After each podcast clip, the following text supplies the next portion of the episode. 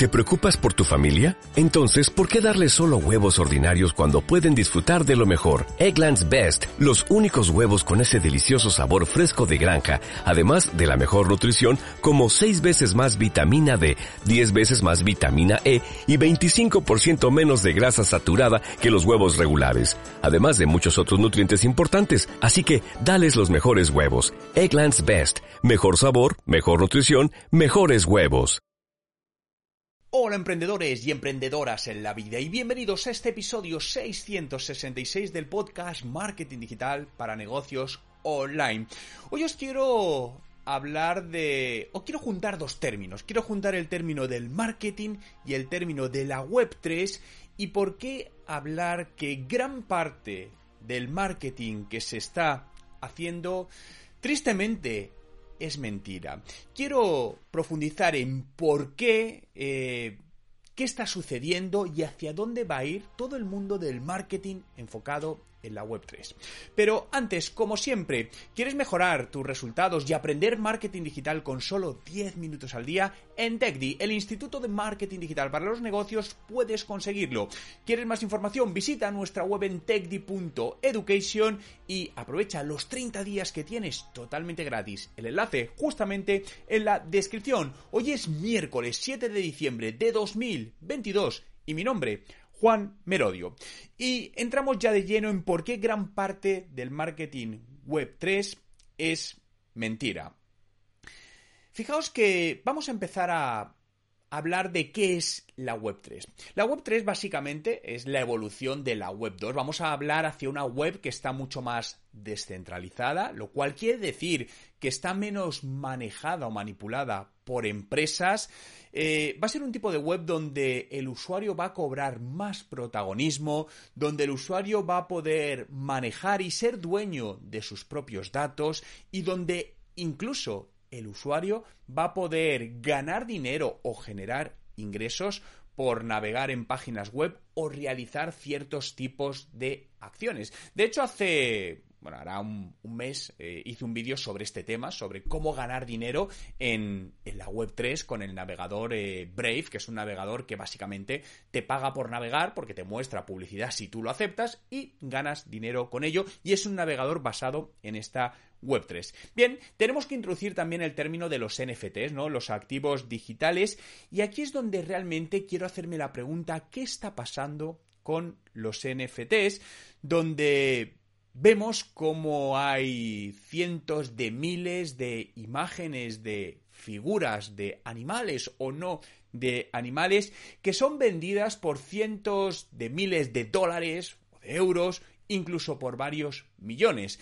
Hay una muy conocida que son unos, unos monos, ¿no? Los eh, eh, no me sale el nombre, ¿no? Pero son unos monos eh, que muchos personajes públicos lo han comprado. Entre ellos Justin Bieber compró su NFT con una eh, fotografía de uno de estos monitos y creo que lo compró, se leí el otro día la noticia, eh, por 1.2 o 1.3 millones de dólares y a día de hoy no vale más de 70 mil dólares. Claro, ¿por qué ha sucedido todo esto? Fijaos que en los últimos 12 meses, eh, con el caos de economía que estamos viviendo a nivel mundial, hubo un gran crecimiento por, por el mundo de, del NFT y se creó lo que se llama el FOMO, que es un acrónimo en inglés, que significa Fear of Missing Out, que básicamente es miedo a perderte algo. Y es cuando actúas de una manera irracional simplemente porque ves que mucha gente lo está haciendo y quieres pertenecer a ello y no perder esa oportunidad.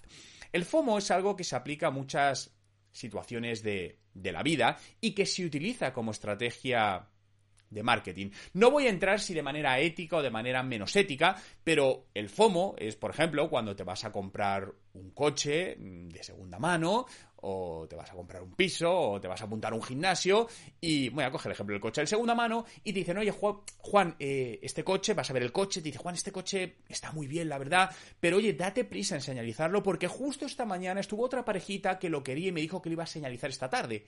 ¿Qué sucede en tu cuerpo? Que de repente te entra el miedo a perderlo y dices, a ver si va a ser verdad y me quedo sin este coche que me gusta.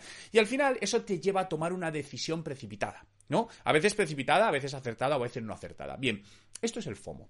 ¿Qué ha sucedido con los NFTs? Que empezaron como a crecer mucho de precio, ¿no? Empezaron a salir muchos. No, es que estos NFTs ahora están por, no sé, mil dólares y van a valer diez mil. Los que estaban por diez mil van a valer un millón. Los que... Y se creó un caldo de cultivo perfecto con este miedo que realmente ha sido muy tóxico. Porque esto es una opinión personal, pero yo creo que el 99% de los NFTs que se han creado hasta la fecha no van a valer nada. No quiero decir que el mundo NFT, el mundo de la Web3, no valga, ni mucho menos, es valiosísimo. Me estoy refiriendo únicamente a esto que ha sucedido en estos meses pasados, donde se ha creado esta mega burbuja de muchos activos digitales donde se prometen cosas y no se consigue nada. Y es cierto que muchas marcas lo están haciendo muy bien, es decir, me acuerdo, creo que era Adidas la marca, sacó varios NFTs que te dan acceso a cosas, pero también hay otras marcas o personajes públicos, por decirlo de alguna manera, personas, que han aprovechado su fama para lanzar ciertos NFTs, venderlos por cierto precio, diciendo que en el futuro le iba a dar acceso a, y eso no ha sucedido. Bien, por lo tanto, ¿qué quiero decir con todo esto? Que este auge tan bestia que ha habido en la creación, en, la creciente precio de, fotos de monos, de jirafas, de, leones, eh, de animales, ha sido una mentira en el marketing de la Web3, donde se han creado grupos de Discord, de Telegram, donde se hablaba, se generaba este FOMO. Es que la clave está en este FOMO, en este miedo a perderse algo. Pero, obviamente no todo es malo. El potencial que tiene de disrupción la Web3 y el mundo NFT para mejorar el status quo en la mayor parte de industrias es brutal. Y esto es lo que captó mi atención hace muchos años.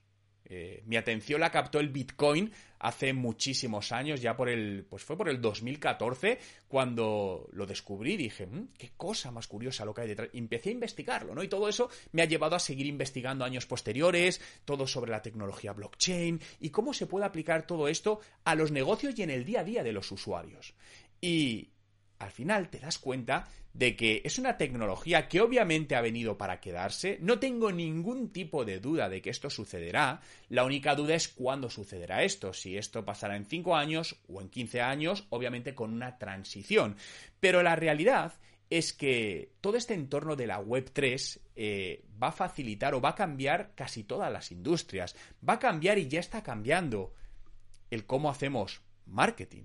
Porque el mundo de la Web3, el marketing basado en la Web3, se va a basar en un marketing más colaborativo, un marketing donde haya más conversaciones reales entre marcas y usuarios, marcas y clientes, donde la creación de comunidades en torno a la marca adquirirá una especial relevancia, mucho más de la que supuestamente se adquirió con las redes sociales. ¿Os acordáis?